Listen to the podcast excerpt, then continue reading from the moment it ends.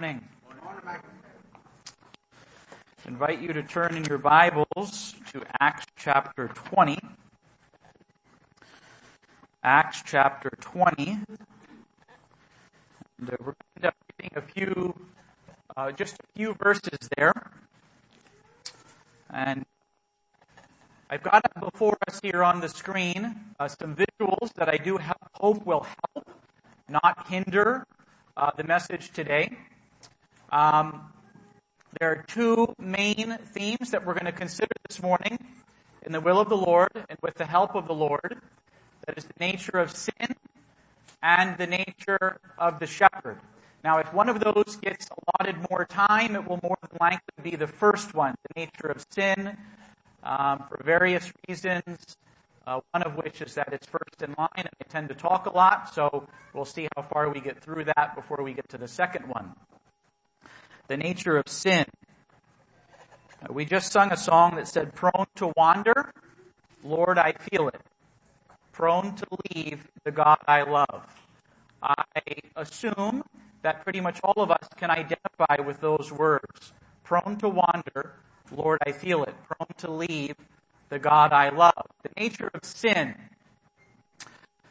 Uh, just this past weekend, actually just a few days ago, um, I read about an event that I want to share with you, and I think it's quite illustrative.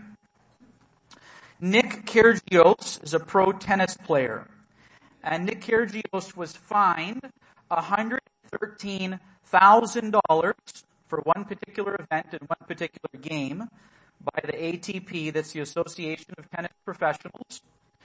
And uh, well, let me tell you why he was fined. These, this is a list of the things that he was fined for. He was fined for ball abuse, for racket abuse. He broke two rackets, mind you. He was fined for using vulgarity, shouting vulgarity for that matter, loud enough for the whole audience to hear. He was fined for insulting and verbally attacking the referee. He was fined for various displays of unsportsmanlike conduct. And he was fined as well for spitting in the direction of the referee. Uh, this would be, in New Testament terms, a good old fashioned outburst of wrath, is what this was. Why do I share that with you? Well, what I find interesting is this. His opponent said about him, mind you, he did end up losing the match to not many, uh, not many folks' surprised. But his opponent said this about him, and I want you to think about this for a moment. He said, great talent. Nick has great talent, but his head is not in the right place. Hmm. I have a question for you though.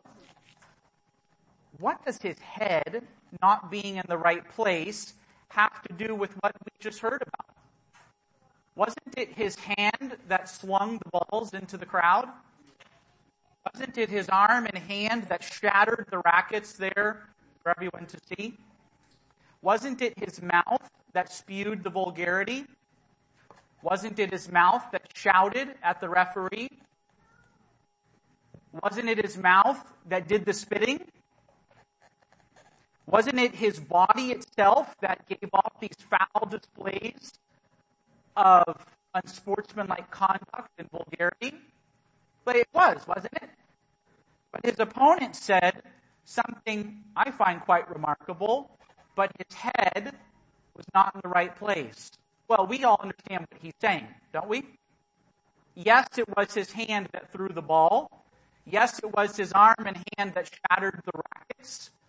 Uh, it no doubt was his mouth that spewed the vulgarity, that spit toward the referee. That's all true. We all know that. But we all understand what he's saying, don't we?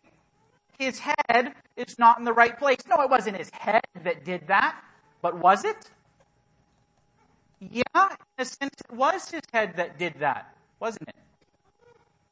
His mind directed his hands, his mouth, his body to do the things that he did. Indeed, his head is not in the right place. I wonder how many of us recognize this in real practical fashion when it comes to our own spiritual lives and the spiritual lives of those around us. How often when we fall spiritually, disobey for that matter, fall into sin, how often do we recognize that this was not just a deed of the flesh, but this is a problem of the mind and of the heart that has worked itself out of my body? Do you recognize that? In my life, when I have realized most that I am not seeing this, when God has brought it to my mind, is when I'm dealing with my children. Lots of times with my children, I will say things to them like this. You stop speaking like that. Don't you hit your brother. Don't speak to your mother like that. And every so often the Lord reminds me, Michael, the things that you're reprimanding and trying to correct from the outside are only things that have come from the heart and from the mind of that child and worked themselves out of the body. Do you follow what I'm saying? And so the Lord has told me at times, you need to sit with that child and you need to deal with the heart of the matter. Some have said the heart of the matter is a matter of the heart. That is true, isn't it? That the actions, the deeds of the body, those failures, those falls spiritually are not just mishaps of the body, deeds done on the external, but they are indeed a problem with the mind. These are things that have manifested themselves regarding this tennis player. He later, uh, via social media, let the world know that he's fully convinced that there's bias in the Association of Tennis Professionals, that he's being mistreated. You see, there's something going on in his mind, and others around him recognize that this is an issue of the heart. They said, hey, this is not just a one-time thing. This is his character. This is who he is. He has problems in the mind and in the heart. His opponent was right. It's his head that's not in the right place. Not so much his hands and his mouth, though those were the outworking of what was inside. So the nature of sin. It is helpful, I think, and scriptural to understand how sin operates. Because again, I can sit down with my child, or sometimes I don't even sit down with them. I just shout across the room, you stop doing what you're doing. Maybe at times they're going, well, I'd like to, but I, I just seem to keep falling back into the same things. That child needs a renewal of the mind and of the heart, just like you and I do. Have you found yourself trapped in sin? Have you found yourself engaging in things that would cause spiritual falls in your life? Have you recognized that these things that you fall to, that you succumb to, the disobedience of the body is actually coming from defilement in the mind and in the heart? And perhaps the bigger question is this. What are you doing about it? What are you doing about it? If it's true that Nick Kyrgios' problem that his head was not in the right place, and if it's true spiritually that your disobedience and my disobedience, my spiritual failures, false, sin, is not so much a matter of the deeds of the body as it is the defilement of the mind and of the heart. If that's true, and I believe it is, I believe the Bible supports that fully, what are you doing about it? What are you doing about it? when you fall spiritually, when you have an outburst of anger, rage, what do you do? Michael, next time you be better in that situation. Well, I suppose that's part of it. Restraining yourself is part of it. But what about your mind and your heart? What are you doing to see that your mind and heart are renewed so that what flows out of your body is what ought to flow out of your body. Listen to what the Lord Jesus said. I know I turned you to Acts 20 and we're going to go back there in just a moment. But listen to what the Lord Jesus says in Matthew chapter 15. Matthew chapter 15.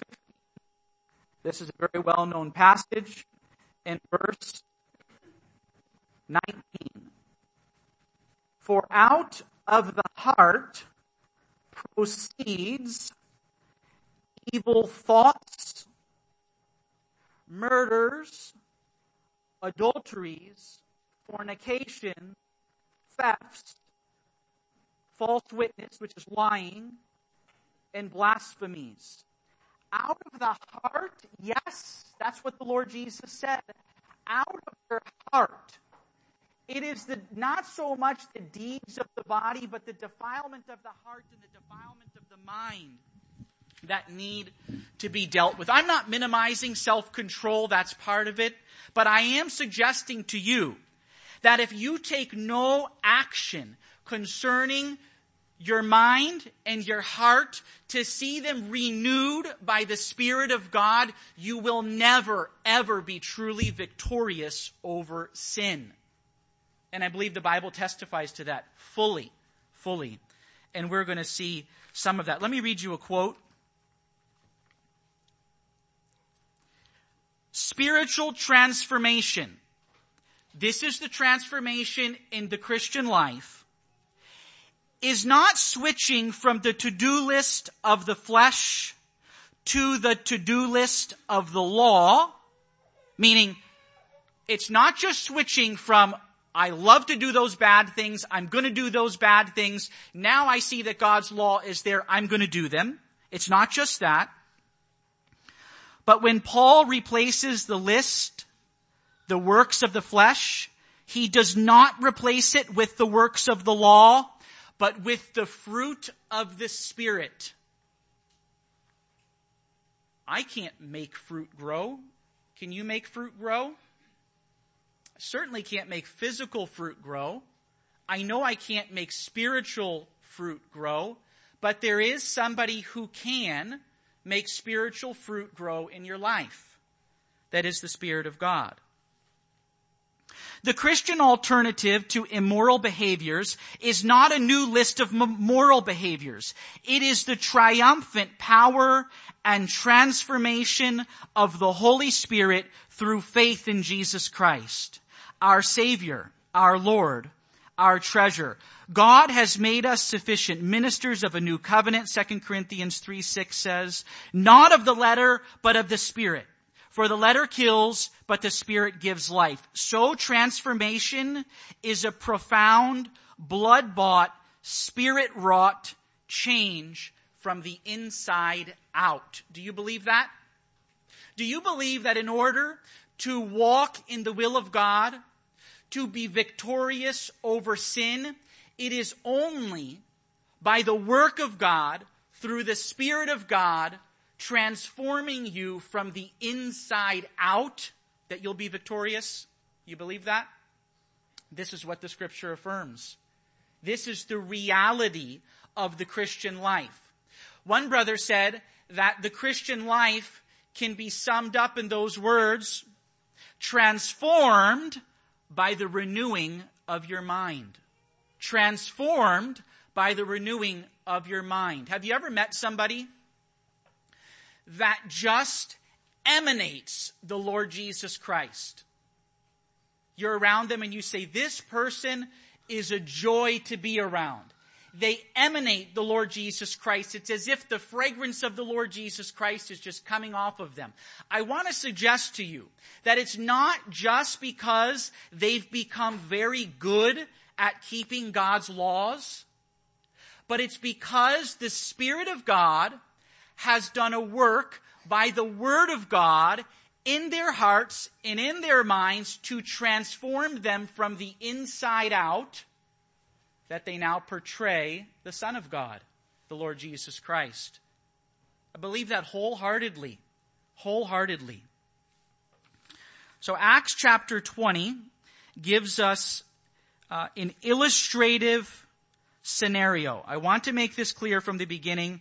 I am not exegeting Acts chapter 20, meaning I'm not going through Acts 20 to break it down word by word and give you the literal meaning at that literal time. But what I am going to do is use Acts chapter 20 as a, an illustrative passage to help us understand these spiritual truths. It says this in Acts chapter 20 and verse 7. Now on the first day of the week, when the disciples came together to break bread, Paul, ready to depart the next day, spoke to them and continued his message until midnight. Now, if you're following along, don't be scared because I know that when a preacher opens with that verse, Paul continuing his message until midnight, it may cause you a bit of fear. But I promise we won't do that. It says in verse 8, there were many lamps in the upper room where they were gathered together. And in a window sat a certain young man named Eutychus, who was sinking into a deep sleep. Indeed, he was overcome by sleep, and as Paul continued speaking, he fell down from the third story and was taken up dead. This is an illustration that the Lord has given to me of the nature of sin. That sin is indeed a process. It is progressive, that it's various stages along the way. That most times spiritual falls are not just a slip and a fall, but they're actually a process and a progression before there's finally a fall. Now, let's go forward and uh, take a little bit of an outline of this. So you could call this passage the passage of a preacher and a sleeper. Again, we're just using it illustratively. This is one short story. Let me, let me actually read the next two verses or three verses so we have the whole thing. So first it's Eutychus. He's slipped off into sleep, so much so that he's been overcome by sleep and he's fallen down and taken up dead. But, verse 10 says, Paul went down and fell on him and embracing him said, do not trouble yourselves for his life is in him. That's all the reading that we're going to do from Acts chapter 20. So what do we have? We have one short story, two characters, primarily Eutychus and Paul, and we have, I don't know if you noticed it, but two falls and one short story. Did you catch that? It says that Eutychus fell out of the third story window and was taken up dead. But then again, in verse 10, it says, but Paul went down and fell on him. Two falls in one short story, two characters. One of the falls is very negative. I think you could guess whose that is. Falling out of the third story window is a negative thing. Don't try it. Don't try these things at home. Well, Eutychus did. It's a very negative thing. But Paul's is very positive because he went down and fell on Eutychus and embraced him. And by the Spirit of God, he was brought back to life. The fall of the sleeper in tragic, I'm sorry, it's so small there. The fall of the sleeper is tragic and illustrates the nature of sin. What specific aspect of sin? That sin is progressive, that it happens in stages. We're going to talk about that a little bit more. The fall of the preacher is touching and illustrates the nature of the shepherd, that the shepherd is personal. This is a direct reference. Hey, I'm not going to hide anything here. A direct reference to the Lord Jesus Christ, the good shepherd, the great shepherd, the chief shepherd, who has an interest in you personally. So let's go on. Let me read to you this and uh, this is just to kind of help us again getting getting going here. So I'm going to have to turn. I'm sorry about that. This is uh, a bit too small, but I do want to read you this because it helps summarize the story. Hopefully, you can follow along. While the great apostle Paul was speaking, Eutychus was sinking deep into sleep until he spilled right out of the window in which he was sitting. What can we learn from this down to earth story about a man who fell down to earth? Don't sit at a distance in a window. Stay active and in the midst of the people of God, His presence and His word. Like the fall of Eutychus, spiritual falls most often happen in a progression. Spiritually speaking, there is often a sitting, a sinking, a sleeping prior to a spilling. On a positive note, in this short passage, it is remarkable to see a speaker so quickly turned shepherd. Paul's descent to embrace this fallen sheep in his arms remind us, reminds us of the far greater condescension of the chief shepherd, the Lord Jesus Christ. The preacher, Paul, unreservedly left the pulpit for personal hands-on pastoral ministry. Lofty preaching has its place, but the pulpit should be no pastor's permanent space. Perhaps God's most fruitful earthly assets are his little known servants that labor in personal pastoral ministry, even more so than those known for powerful or public preaching. That's just a synopsis of the story to help us get our minds in the right direction. So the nature of sin. Do you see it there with Eutychus? He sat, he sank, he slept, and then he spilled right out of the window to his own demise, to death. Do you see it? It's just an illustration. But, but, but the truth that's portrayed there is the reality of the way that sin works. The nature of sin. Sin is not only expansive, that is to say, having the tendency to increase or to enlarge. That is true. Sin is expansive. The snowball effect, if you will. That is true. We can see this borne out in lots of stories in the Bible. Sin tends to snowball, to grow, to enlarge. But it's not only expansive, sin is also progressive. It often uh, happens uh, in or develops in stages. There's a process to sin. Did you know that? There's a process to sin. I hope that this will help you in identifying, in dealing with, and overcoming and being victorious over sin. There's a process to sin. You could say that sin tends to grow in severity. It is expansive, but it also tends to happen in sync- sequence. It is progressive. One person said it this way. Sow a thought and you reap an action. Sow an action and you reap a habit. Sow a habit and you reap a character. Sow a character and you reap a destiny. There's a process to sin. Now that's not exactly the outline I'm going to use, but it's a very well-known quote that certainly helps get our minds going in that direction. I want to make a side note. Do you know that not all sin is the same? I believe this wholeheartedly. The Bible affirms it wholeheartedly. 1 Corinthians 6 tells us about sin that's different from other sin. The sins of sexual immorality. But I'm not so much talking about getting down to the nitty gritty of sin to show you how it's different. We all understand this, right? To say that all sin is the same is like saying all money is money. Well, that is true if I were to win a dollar from a raffle and I were to win a million dollars from the lottery, someone could say, well, congrats, you've, you've gotten some money. Well, that's true in both scenarios. But a million dollars has a bit of a different effect upon a person than a dollar does. So sin is all sin in one sense, but in another sense, it's not. Not all sin is the same. Many people take the words of the Lord Jesus Christ from Matthew chapter 5, speaking about murder and adultery, and how he goes into the heart of man, the mind of man, and he will say something like, you have said that it was, uh, you have heard that it was said of old, you shall not commit adultery. But I say to you that whoever looks upon a woman to lust after her has already committed adultery. And so some people might erroneously say, well, there it is. Jesus affirms that all sin is the same.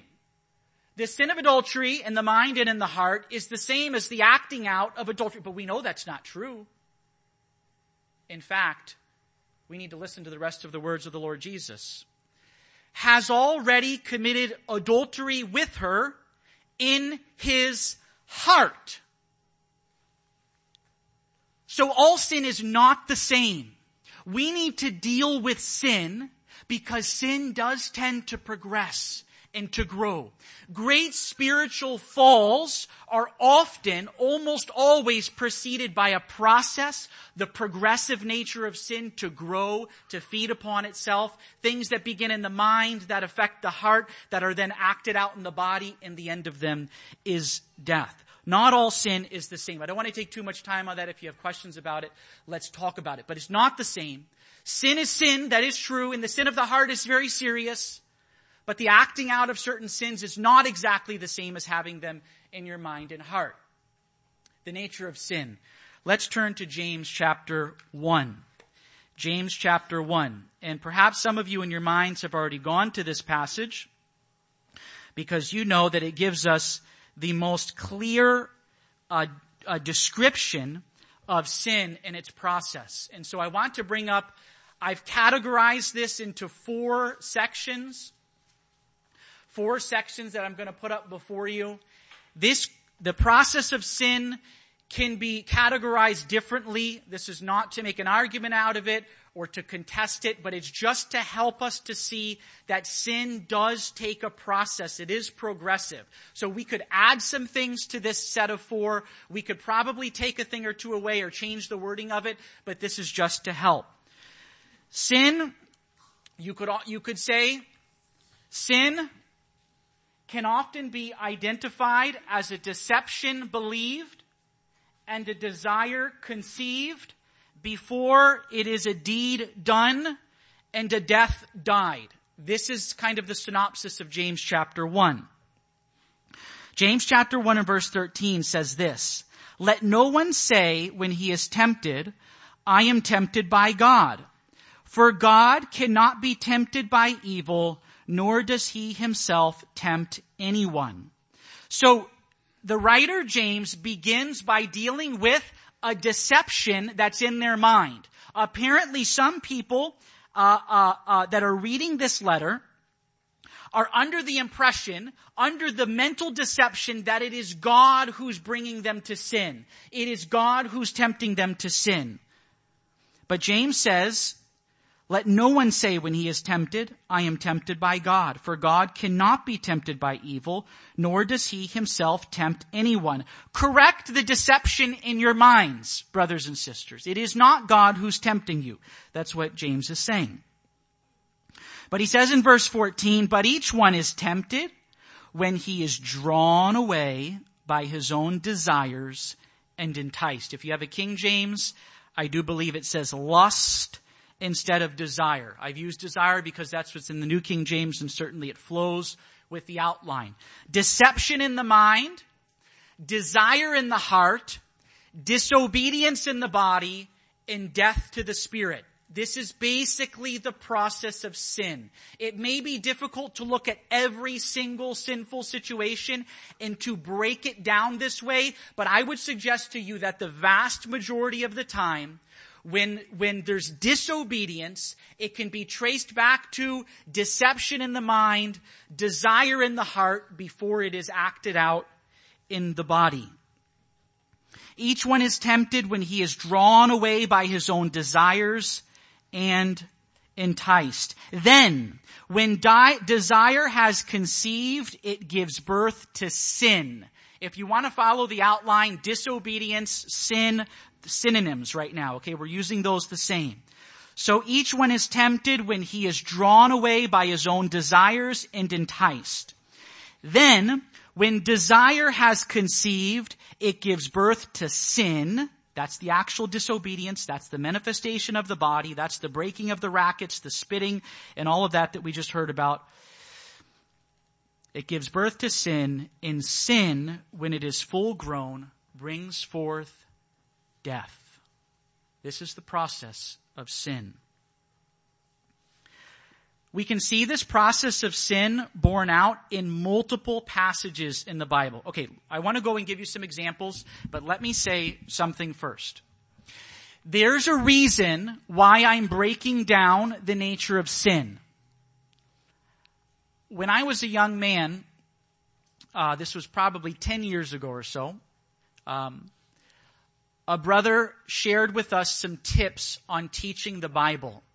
And he said, don't ever try to hide your main point. Okay? Let's not try for the fancy pull the rabbit out of the hat trick at the end of the message. Just tell them where you're going. So let me tell you where I'm going. The reason why I'm breaking down and considering the nature of sin, the way that this process works, is because I believe it is very helpful in overcoming sin, in being victorious. If we can understand that what happens in the mind feeds the heart, and the desires of the heart are acted out in the body, we can back the process up and we can do what the Bible calls renewing the mind. To be transformed, Romans 12:2 says, by the renewing of your mind. Do you want to be victorious over sin? Do you want to avoid catastrophic, deathly spiritual falls? I do. Do you understand that it begins in your mind? Do you understand that the diet of the mind feeds the desires of the heart and the body acts out the, the, the, the, the, desires, the lust of the heart, the lusts of the flesh? Do you understand that? Do you understand that you need your mind to be renewed by the Spirit of God through the Word of God in order to be victorious over sin, that this process will never be stopped other than the divine intervention of God to in the first place give you a new heart as He's promised to do in Ezekiel 11 and then to renew the mind and renew the heart only by that will you be victorious over sin. Listen, I could close my Bible and I guess I'm getting close to that time anyway. But that's the main point. That's the main point. I'm not going through this just because I want to talk about Christian psychology or something like that. But if we understand that the diet of the mind feeds the desires of the heart in that the body is acting out the longings, the cravings, the desires, the lusts of the flesh, the lusts of the heart, we will then understand why it's so important to renew the mind. Ephesians 4 says, be renewed in the spirit of your mind. Are you doing that? If this is true, what are you doing about it? Okay, I'm going to get ahead of myself. So let's look at a couple of examples very quickly, and then we will uh, unfortunately, have to wrap up. Okay. So turn to Proverbs chapter 7 for a moment. Proverbs chapter 7.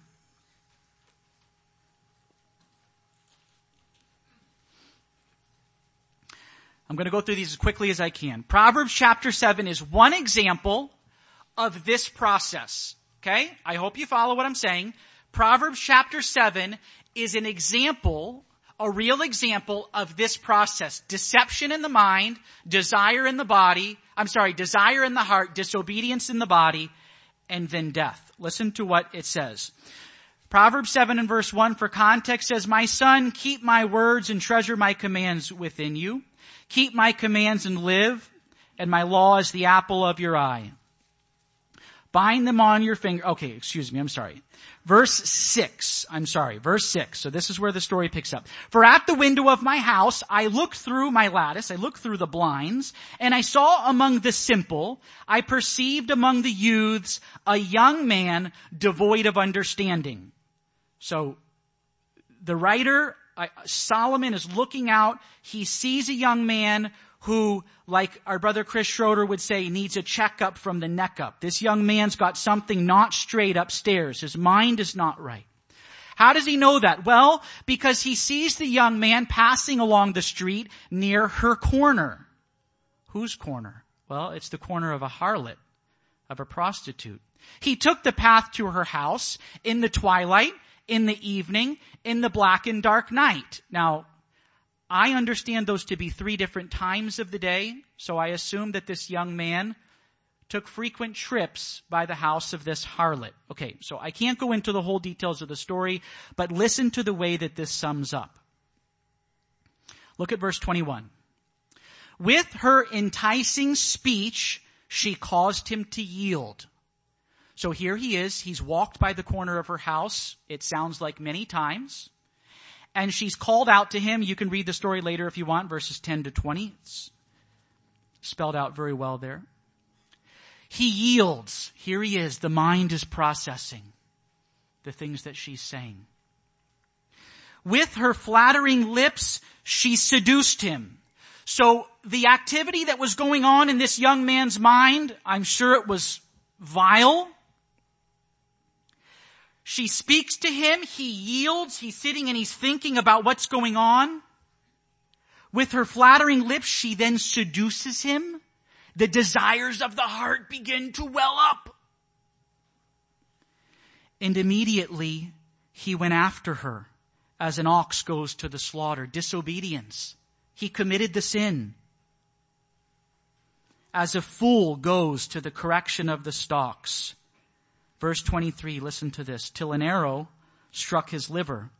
As a bird hastens to the snare, he did not know it would cost his life. Deception, desire, disobedience, and death. Look at uh, the book of Numbers, I believe it is. I'm sorry, Joshua. Joshua chapter 7. Joshua chapter 7. Joshua chapter 7. This is the very well-known story of Achan, and I can't go through the details of it, but basically he disobeys, he sins, we know that, but listen to the way that Achan spells this out. Joshua chapter 7 and verse 21. When I saw among the spoils a beautiful Babylonian garment, 200 shekels of silver, and a wedge of gold weighing 50 shekels, I saw them there. Ah, it's entered the mind. I wonder what types of deception were going on in Achan's mind. Nobody will ever know. Perhaps was part of the deception well, these things, if I had these things, they would satisfy me. That's one of the deceptions that's out there. God will never know. Nobody will see. I don't know what was in his mind, but he sees the things there. He says, and I coveted them. The, the lusts of the flesh began to well, the lusts of the heart, the desires of the heart, the deception of the mind worked with the desire of the heart. And he says, so I, I took them. I disobeyed. I sinned. You know the rest of the story, and if you don't, the end result was death. Was death. Let's go back. There's lots of them, but let's go back one more. Only because we're running out of time, but there are other illustrations of this. Genesis chapter 3, perhaps the most well known of falls, spiritual falls in mankind, Genesis chapter 3. Listen to the way that the scenario happened. This is the very first sin. Some say that there's a law of first principle when studying the Bible. When you see something for the very first time, it tends to be a pattern. Well, that is certainly true with this very first sin in Genesis chapter 3. Now the serpent was more cunning than any beast of the field which the Lord God had made, and he said to the woman, has God indeed said, you shall not eat of every tree of the garden? Planting a bit of deception in the mind. Doubt? Is God's word really true? This was the deception that she dealt with. We'll deal with different deceptions throughout our days, brothers and sisters. Lots of different deceptions. Sin will satisfy. That's one of the deceptions that we need to understand. God's word is true. We need to understand that. I should say sin will never satisfy. Is that what I said? There are lots of deceptions. Well, this attack, this deception of the mind was doubting the word of God. Well, the woman says to the serpent, she gives her response and so forth. And the serpent says to the woman in verse 4, You will not surely die, for God knows that in the day of you eat of it, your eyes will be opened and you will be like God, knowing good and evil. Oh, Eve's mind is working over all of this deception. And when the woman saw that the tree was good for food and that it was pleasant to the eyes and a tree desirable to make one wise, she took of its fruit and she ate. Deception in the mind, desire in the heart, the lusts of the flesh, the heart is yearning. Look at that fruit. It looks so good. What's to follow? Come on. This is the process. Disobedience, sin. And what's to come after that? Death. Exactly what God had promised. This is the process. So, what do we do about it? Why do we care? I've already answered this question. Why does it matter? Because if we will heed the word of God in its command to be renewed in the spirit of your mind, to allow God to transform you. Transformation is not God molding you from the outside in, but it's the Spirit of God within you through the Word of God, changing your very nature. Do you know that your mind and your heart is who you really are? Proverbs 23 verse 7 says, as a man thinks in his heart, so he is. Well, that's interesting. It connects the mind and the heart immediately. And it says he is what he thinks. You're not what you eat, my friend. You are what you think. When David really wanted God to uncover him, who he was, the depths of who he was, you remember what he said in Psalm 139? Search me, O God, Keep an eye on my actions. Watch the things that I do. Do you know Psalm 139? Is that what he said? It is not what he said. When David really wanted God to uncover who he really was. Who are you? Who am I? You are the thoughts that you think. I'm not trying to get cute here, but this is the truth of the word of God. You are what you think. And the di- diet of your mind, what your mind feeds on, feeds the desires of your heart. Your mind and your heart are who you are so that David would say, not search me, O God, keep an eye on my behavior. Not search me, O God, watch my actions. But these are the last, the last two verses of Psalm 139. Search me, O God, and know my heart. Try me and know my thoughts. Lord, I want you to uncover who I really am. Well, that's who you are, brother and sister. We can pretend, okay? I'm not saying that good, the, the, things we do don't matter, of course not. But we can fake actions. You cannot fake the thoughts that are in your mind. You can tell other people false things about the thoughts that are in your mind, but the thoughts that are in your mind are who you are. You deal with those. The desires of your heart, that's who you are. I can fake my actions. You could look at me from the outside. Maybe I'm doing really well one day. Hey, look at this guy. He's preached the gospel to people and he's, and you're saying, wow, he's, okay. But I know that the way I think the, the desires of my heart is who I really am. This is the beautiful part of it. Turn to Ezekiel chapter 11. We're going to conclude with this and clearly we're not going to get into the nature of the shepherd. Look at Ezekiel chapter 11, this prophetic passage. Bear with me for just a moment or two. Ezekiel, Daniel. Ezekiel, Daniel, Hosea, if you're struggling like I am to find it. Ezekiel chapter 11. Listen to this well-known prophecy. Ezekiel 11, 19. Then I, the Lord, will give them one heart and I will put a new spirit within them and take the stony heart of flesh uh, uh, take the stony heart out of their flesh and give them a heart of flesh that they may walk in my statutes and keep my judgments and do them. How are they going to walk in his statutes and keep them and do them? Because God's going to give them a new heart. This is the promise of the gospel. This is the promise of the Lord. To give to you a new mind and a new heart. 2 Corinthians 5, 17 says this, and you know this verse.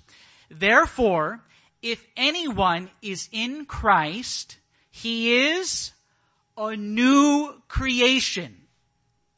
Old things have passed away. Behold, all things have become new. First of all, do you recognize that if you've been born again, if you've been born again, if you're a child of God, I don't want to assume that, if you've been saved, those are all synonymous terms. If you're a child of God, you're a new creation in Christ. Do you recognize that? He's given you a new mind and a new heart. We need that because the mind and heart of man is desperately wicked. You know that. I know that. The Bible affirms that. But he's promised this to you, a new mind and a new heart. Yet, I've already said it a few times, the apostle Paul will tell us that we not only need a new heart, I don't want to tread on dangerous grounds, but I do want to tell you what the scripture says. If you want to live a victorious Christian life, brothers and sisters, you not only need a new heart to be born again, to be saved, to be redeemed, but you also need a renewed mind. Paul says in Romans 12 and verse 2, do not be conformed to this world, but be transformed. That is a work by the Spirit of God from the inside out. How is he going to do it? He tells us, by the renewing of your mind. How do we renew the mind? I've got to close. There's one other place in the New Testament uh, that Paul uses this word transformed and it's in 2 Corinthians 3 and verse 18. I want you to read this with me as we close. Thank you for your patience. 2 Corinthians 3:18. You need a new heart, friend, but you need a renewed mind as well if you're going to be victorious in the Christian life. You need to deal with the sins of the mind and of the heart. And only the Spirit of God can do that. How will He do it? But we all, with unveiled face, beholding as in a mirror the glory of the Lord. I don't have time to go through the whole passage, but this is a direct reference, a direct statement to the Word of God. We're looking into the mirror, as it were, of the Word of God. We're seeing the glory of the Lord and we're being transformed into the same image from glory to glory just as by the Spirit of the Lord. I'm suggesting to you that the primary way that your mind can be renewed, that you can be transformed is through the Word of God by the Spirit of God. Listen to what, let me close with this quote. The problem with our minds is not merely that we are finite and don't have all the information. The problem is that our minds are fallen. They have a spirit, a bent, a mindset that is hostile to the absolute supremacy of God. Our minds are bent on not seeing God as infinitely more worthy of praise than we are or the things we make or achieve. You, my brother and sister, are free in Christ because when you do from the inside what you love to do, you are free if what you love to do is what you ought to do. I'm going to read that again. You are free in Christ because when you do from the inside what you love to do, you are free if what you love to do is what you ought to do. God can renew your mind. He can change the literal desires of your heart. Not just that you'll have better self-control, not that you'll just be a better good boy, good girl, but that God can actually change your heart, the desires of your heart by the renewing of your mind. This is the testimony of scripture. What are you doing with the word of God? Are you giving the Spirit of God the opportunity to change your mind, to renew your mind, to transform you from the inside out? Our Heavenly Father, we do thank you. As we've come today to look into your word, It is living and powerful and sharper than any two-edged sword. We thank you for your goodness toward us. We ask that you would bless us as we part. We give you thanks in Jesus' name.